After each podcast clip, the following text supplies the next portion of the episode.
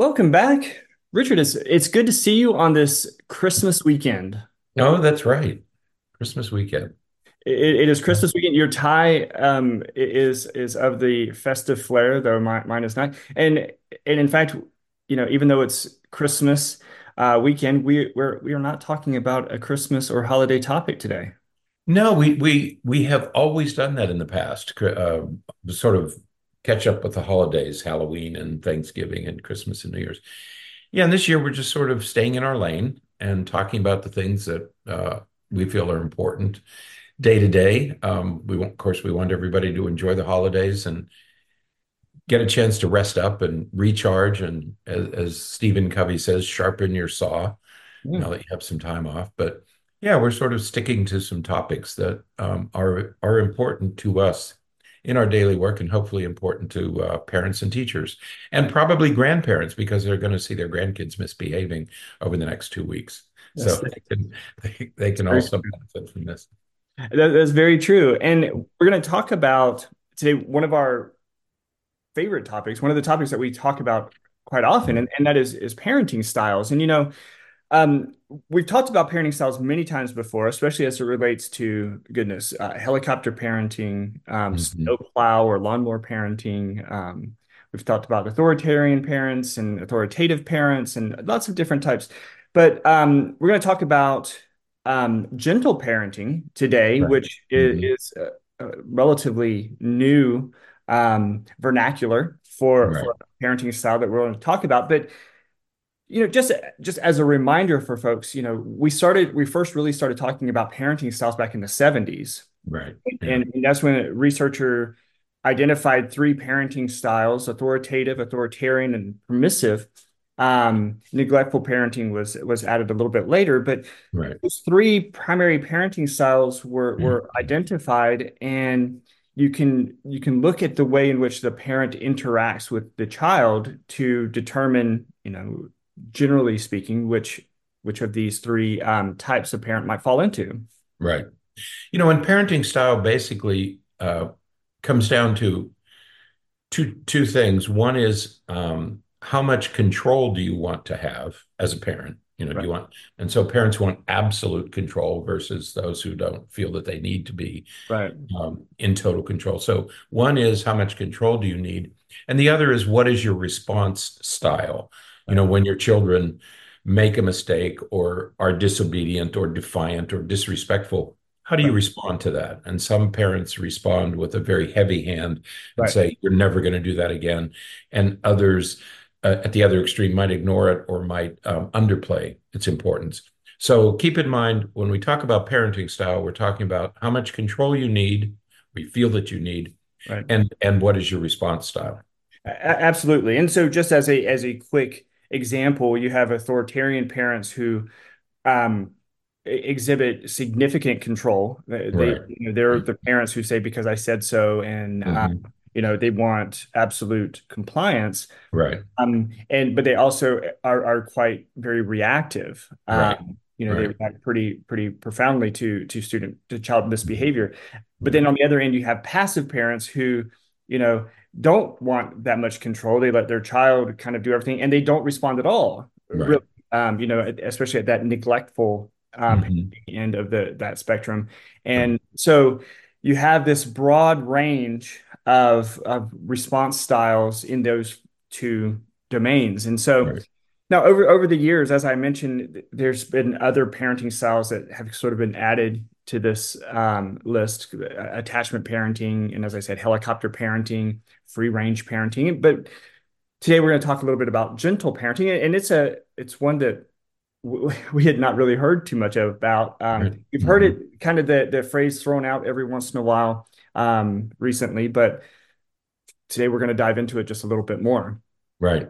Yeah, because I think that um, in our in our work, the work that you and I have done, books and blogs and podcasts and workshops, we encourage. I think we we're we sort of um, skew to the gentle parenting philosophy uh, Right. that it's probably for most kids. I think for the overwhelming majority of children, gentle parenting is probably something to use or at least to consider um, to consider using um, we encourage parents to on the one hand, set reasonable and age appropriate boundaries and expectations. Right. But within that stadium, I call it a stadium of boundaries and expectations, let children explore and test and and fail. Uh, let them let them you know push push their own boundaries so that they learn how to manage disappointment and failure. Because um, otherwise, if they're if they're only succeeding, right, they're never going to learn. They're never going to push themselves hard enough. So what we want to do, though, and I, Berney, I can remember we had a patient, I think when maybe you and I were first starting, this could have been 20 years ago or something. She, the, the child was a kindergarten student, and the school kept saying, "Well, we can't get her out of the van." Oh, I were laughing because of that. Wait a minute, she weighs forty pounds. What do you mean you can't get her? You pick her up, put her under your arm, and take her into school. Um, and and they and we we were struck by that because we can't get her out of the van. And I'm I'm picturing three adults and a and a forty year old, uh, forty pound kid, you know, and we can't can't get her out of the van. Yeah. What kids need to learn, and you and I are, are I think staunch advocates of this they do need to learn that they can't encroach on the rights and privileges of others. Right. Okay? I mean, when we talk about gentle parenting, we're not talking about permissive parenting. Right. Um, kids need to learn there's no hitting and biting. You, you, don't scream in a store. You don't you don't play tag with your brother while you're in a grocery store. So we we want to um, give kids those messages that you don't encroach on the rights and privileges of others but they're encouraged to make mistakes and to ask questions and to explore as long as they're not imposing on others.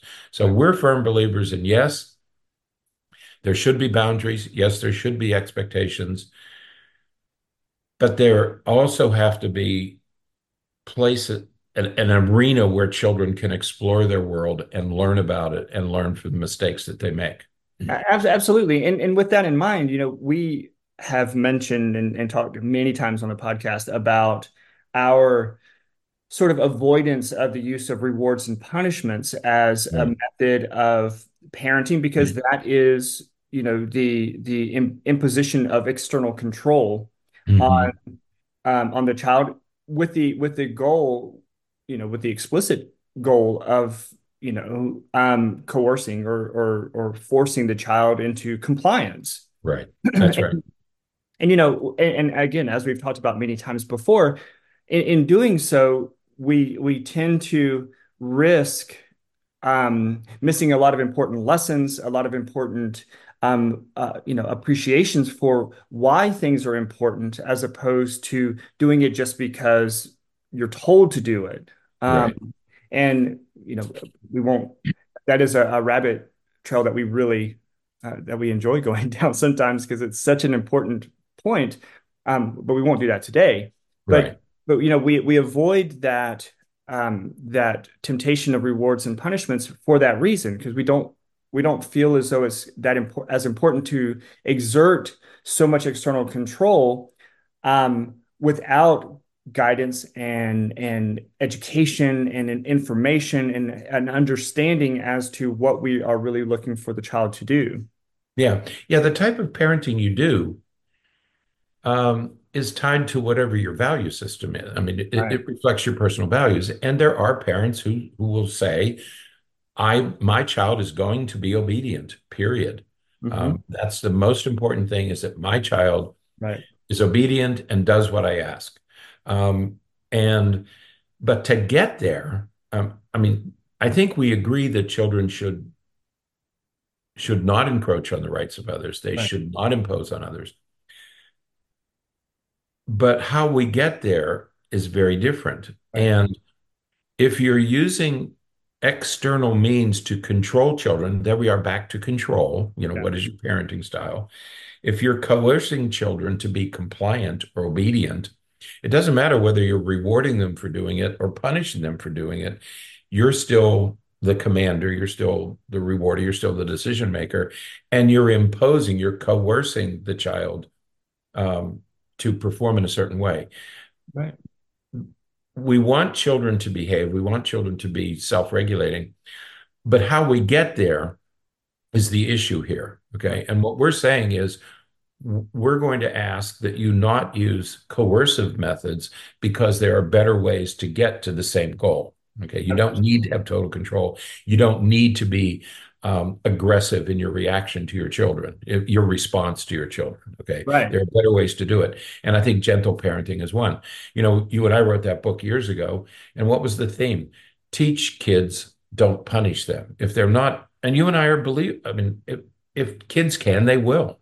Right. Um, they, most kids want to do the right thing most of the time. Right. right. And I and I think that the, the the crux of all of that is we, we want kids to do things because they know that it's what they're supposed to do, not because they are being um, not because they're being coerced or or forced to do it based upon rewards and punishments. Right. Um, we want them to do it because they know that this is what you're supposed to do, and and you you can only do that when a child understands why they need to do it.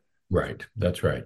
And and that's what that's where we're trying to get. That's where we're trying to get to because eventually, if, remember, you have to keep in mind that eventually this child is going to have to make his or her own decisions. Right. Right. Right. And so we have to equip them to become their own decision makers. And if we rely totally on external control, in other words, you're doing it because you get something for it, or you do it because you're afraid not to, um, you're never going to have the opportunity to learn to do it for your own reasons whether right. it's homework or chores or walking it doesn't matter what it is. Right. Absolutely. So so let's talk a little bit about what gentle parenting is. And, and this is a, a parenting approach that really encourages a, a partnership um relation type of relationship between the parent and the child. Right. And you know the the idea as we are kind of suggesting is that the goal is to help the child follow a path where they end up making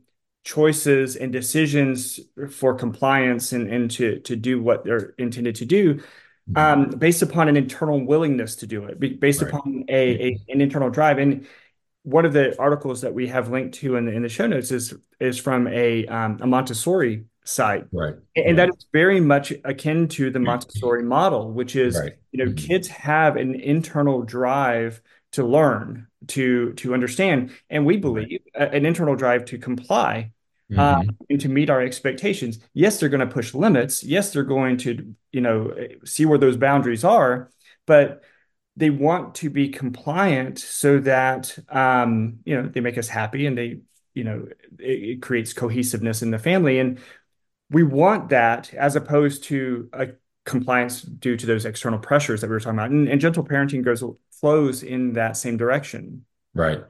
And it also includes modeling the behavior that you want. Right. Okay. Um, you know, you we all know that you can't ask children. I mean, you can. Parents will say, "Well, I can do that because I'm an adult." Mm-hmm. Okay. Mm-hmm. Well, you're not modeling the behavior that you want your child, and your child is going to do what she sees, not what she's told. Richard, how many times do we hear parents say, you know, they're wanting their kids to stop eating sweets, but the mm-hmm. parent keeps buying sweets, and there's you know bags of sweets in in the pantry, and they say, well, everybody else in the house shouldn't be punished just because they can't have sweets. Right. Well, no one in the house needs sweets. Right. You know, right. it's not it's not a, not like a dietary necessity. It's not oxygen. right. So so yeah, it, it's we need to model the behavior that we want our kids to to perform. That's right. And so what we want to do is model behaviors that encourage compassion and um, that allows you to express your emotions in a reasonable uh, socially appropriate way. Uh, it's okay to express your feelings, but you do it this way. We, we often tell children, no, it's okay to be angry. That's normal. Right. But you can't punch holes in the wall. That's mm-hmm. not. Okay. So, but these have to be modeled and they have to be shaped over time. And gentle parenting does that. Authoritarian parenting demands that you stop. Right. And th- therein lies the difference. How are you going to get to the same goal? Right. So, so one of the, the, the other article, actually the first article um, linked in the show notes is is an article that talks about why gentle parenting doesn't, why some people say that gentle parenting doesn't work right. Right. for for them or for their their child, and and, and what one of the arguments is that you know that there are students, there are children who I keep saying students, there are children who who misbehave, and, and those children need to learn compliance. And they need to learn to you know just do what they're told to do. Right. and and I, I like what you said earlier that you know parenting style really needs to be and really is rooted in our personal values. Hmm um, and the other key to our parenting style is what our what our kids need Right.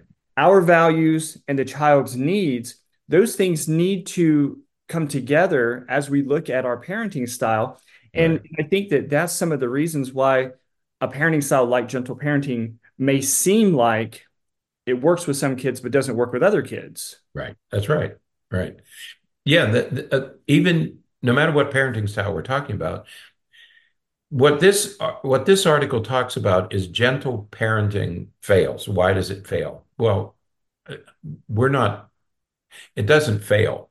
Right, It works with many children. right, Um, you can have two children, and I'm um, full disclosure. I have two grandchildren living in the same house, same genes, same parents, extraordinarily different. They are yeah, day and night. Gentle parenting works with one. It doesn't work with the other because mm-hmm. their their temperaments are different. One is a very easy child, does everything she's asked to do, doesn't need to be direct. I mean, when she gets tired, she gets cranky, but generally does everything. The other child is always testing the limits. right, Okay. It's just the difference in temperament. right, So you provide each child with what's needed right, and what's effective. So you can have the same rules, and this is a mis- this is a fundamental mistake that many parents make. The rules apply to everybody. So hmm a rule is no cell phones at the dinner table. right, Nobody bring nobody, not the parents, not the kids, no. It. So the rule applies to everybody. But the consequences, the strategies, the messages you give to each child could be very, very different, right? right, And that, that's where the difference is. It's not the rules that are different, it's what you do with each child because you have to raise the child you have. My right, son has two very different children. And right, so he has to do one thing with one child and something different with the other child. So gentle parenting will work with with most children. Does it work with all children? No, nothing works with all children. right, So, but it works with most. right. Because some some kids need tighter boundaries. They need um uh sh I'm gonna use the word stricter and, and by strict I mean more um immediacy, more consistency, and more um Mhm. sometimes even more inflexibility, more rigidness when it comes to expectations. Has to be more black and white because that's all they understand. When with the other one, you can be subtle, but with this Right. one, you have to say no. That's an it's a hard no. Right. And and we've talked before too about what the idea what what is misbehavior. You know, when we talk about kids misbehaving, you know, behaving is behaving. Behavior is just an action. It's just what we see. Usually, most of the time, a behavior is meant to serve a message, to send a message or, or meet some kind of need or hmm. something. Well, we can either look at that as a as a, a nuisance or as a problem or as an issue, or we can try to figure out what the message is. Right.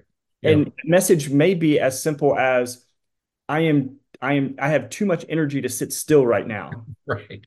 That could be the message. Right. And so so then our response isn't I'm going to punish you until you you can sit Right. still, or Mhm. it could be well let's figure out how to get get rid of some of that energy in an appropriate way Right. um, Yeah. so that you can so that you can do what you need to do. Yeah. Um, yeah, misbehaving, you behave to get your needs met. You, you Yeah. do whatever you have to do to get, we all do that. That's universal. So you have to be careful about how you use this word misbehave. Does that mean that you broke a rule? Does it mean you refused, you were defiant, you were disobedient? What does the word, and you have to think carefully as a parent or a teacher or, or, or a partner, what does the word misbehave mean? And to us, it means you behave to get your needs met. You Mhm. don't have to attach the miss to it. You can just say, my child is behaving in some way. I need to understand what need is my child trying to meet. Right. Okay. Yeah, Okay. because there, there are there are maladaptive ways to have needs met, and, Absolutely. that, and that's the case for kids and adults. And Uh, and one thing, yeah, one thing to remember is that sometimes kids behave just to have fun. It might be fun to run through the department store playing tag with your brother. Okay. Right. They, they may just not, it, it was fun. You know, that's the only reason I was doing it. Just wanted to have fun. Right. And so when you say, why do you keep doing that? And they say, I don't know. They really, that probably is the true answer. They may not know exactly, but you, that's where you have to step in as a parent, help them understand why they're doing what they're doing. Right. And, and, and as a parent, make decisions now may not be the best time to be in the department store because right. they have too much energy. They they they need to be moving a little bit more, and so we need to do something different. So, and, and you know, another issue or another point that a lot of people will bring up when they talk about the effectiveness of different parenting styles is that that kids need to learn compliance. Right. And, and you know, I think that again, this is one of those words in one of those situations where it's there's a lot more gray than people recognize Right. because what what do we mean by co- you know what do we mean by compliance? Are we talking Yeah. about blind obedience? Or are we talking Mhm. about cooperation? Or are we talking about you know working with someone to um to to solve a problem? Right. What are we talking about when we use the word compliance? And and we have to be very careful with that. That's right. Um, if we just mean obedience, um, that's where that's where we have to be careful because I don't think that's what we really want. And I don't think we're going to get cooperation through coercion. Right.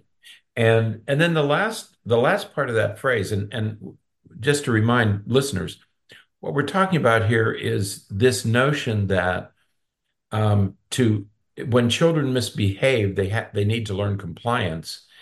And there are scientifically validated ways to gain that compliance. And this becomes an important issue because one of the things you read about in um, professional journals is, well, well, these we have these effective ways to make children compliant. Well, one of those ways is spanking, all right? Right. And and spanking has been scientifically validated as a way to make kids compliant. In fact, the woman who um, who came up with the four uh, the three types of parenting styles was an advocate for spanking, and and there are many others who advocate that we that it's okay to spank children because it's evidence based and it works. And that's where I want people to be careful, professionals and uh, parents, be careful with this notion of evidence-based strategies, Right. because spanking is an evidence-based strategy, but that doesn't mean you, that may not mean that you're going to use it. So Right. just because something is scientifically validated doesn't necessarily mean that you should be using it. Right. And, and let, us just be clear when we talk about it being um, evidence-based, you, you know, in spanking, because we've talked many times before how the research doesn't necessarily support general, um, you know, generalizability of of behavior based upon the use of, of spanking as the primary method of of adjusting behavior.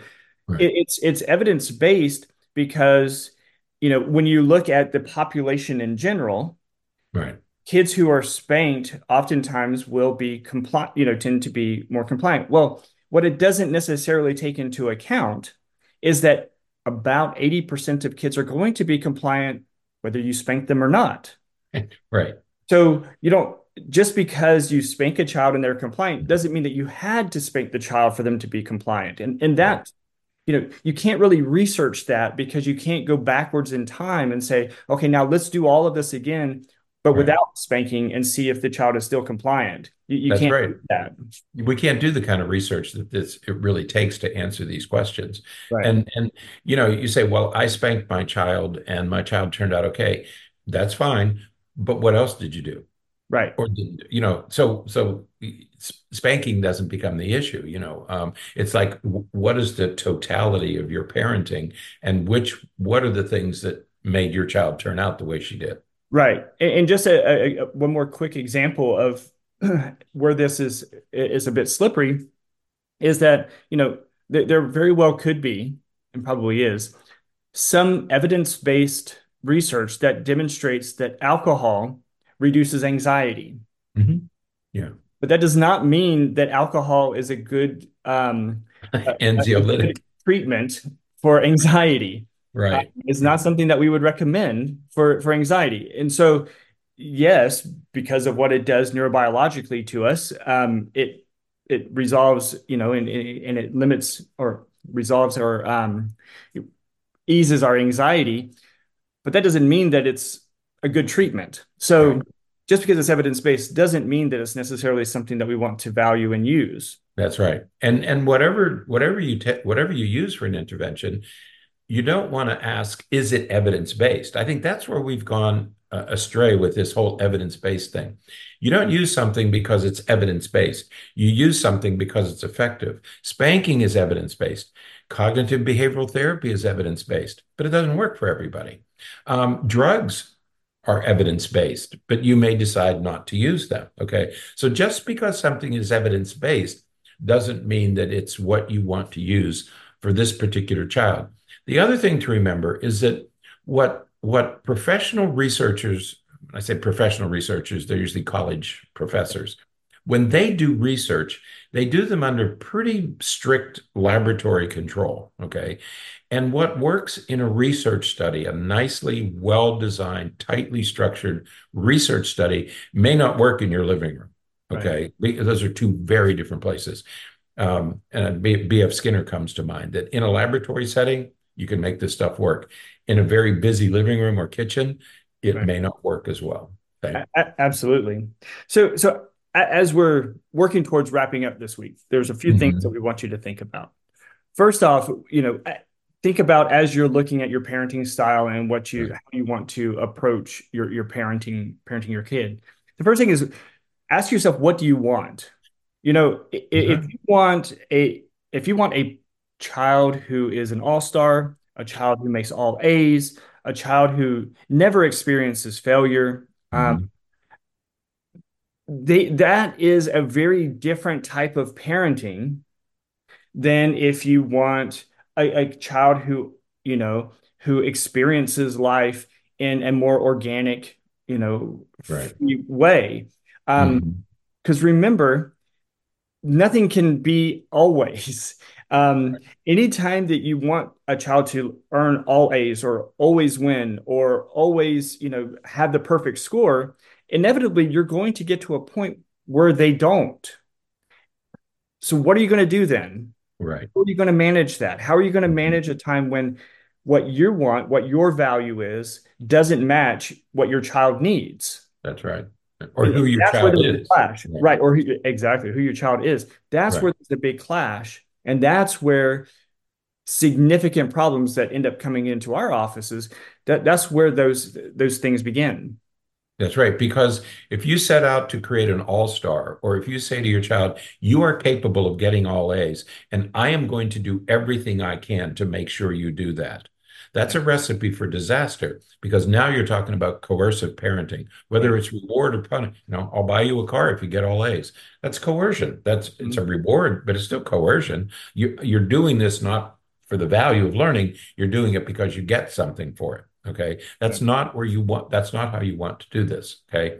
At some point, you're absolutely right. At some point, there's going to be a clash between parental expectations and who the child is. And I think we learned that. Remember, uh, you all remember Tiger Mom, you know, this idea that you can make your child into something, or the, the, you know, father is coach, or the, right. the uh, stage mother who's going to push her daughter to be well, eventually there's going to be some clash between those two. The other issue is can you manufacture an all-star? Can a parent, you know, have this little bundle of joy and look down and say, you are going to be an all-star baseball player? Can you do that? Possibly, but at what cost? You know, right. what, what is it going to cost you? What is it going to cost the child? What's it going to cost your relationship? Okay. So we need to be, you have to decide what do you want? And, and are you able to say, I'm going to make this child a professional athlete or an all a straight A student or a doctor or whatever. Right. The, the, the next thing you have to ask yourself is, is when your child presents with behavior that you are, are, you know disapprove of or that you you want to stop mm-hmm. is it because they can't do what you want them to do or is it because they won't do what you want them to do right and the difference between can't and won't is immeasurable. That that is a significant difference because what we tend to to do, what parents, many parents tend to do, is they assume that it's a won't do. They they they tend to assume that the child knows what they need to do, is fully capable of doing what they need to do, knows when to do it, Mhm. chooses not to. And it, and it blows my mind every time when we have the discussions with parents and kids about this, because the child will agree, every time I do that behavior, I get in trouble.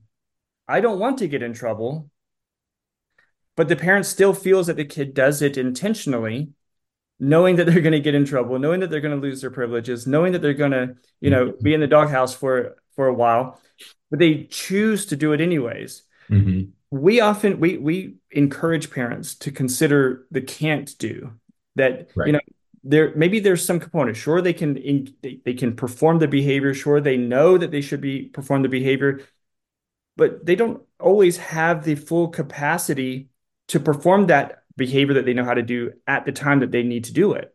That's right. Because they can't do. You know, one of the most heartbreaking, you know, and when we talk about won't, and that's what most parents do, they go to won't, you know, she, she won't do it. She won't obey. She won't. She, they go to won't. Okay. Stay with can't. You know, if you stay with can't and you say, if they can't, they either don't know how, it's a skill d- deficit that they have. They don't know what you're asking them to do, or they're too emotionally overwhelmed to do it. Right. And that's as legitimate as they don't know how. Sometimes kids are so tired, we know that, or they get emotionally overwhelmed that they can't do it. One of the most heartbreaking phrases that I hear from parents and teachers is, Well, I know he knows how to do it. He's just being disobedient. Right. Well, um, I'm an, I'm an adult. Um, there are times when I can be incredibly patient, hmm and there are times when I can't be. Right. I can't tell you why, but I know that though I know I'm supposed to be patient, every once in a while I lose my patience. All right. Kids do the same. That's what kids are like. Well, Richard, like, you know, we can talk with the parents at the same time that they're saying this about their kid, and you can say, "Have there ever has there ever been a time when you had a really stressful day at work and you come home and you you're a little more volatile. You're a little bit more likely to get into an argument with your your Right. partner or with your kids that has absolutely nothing to do with your partner or your kids, but you just had a rough do do you not think that your kids could be the same same way that they That's that there could be something going on that makes it to where they can't make the decision that they should make?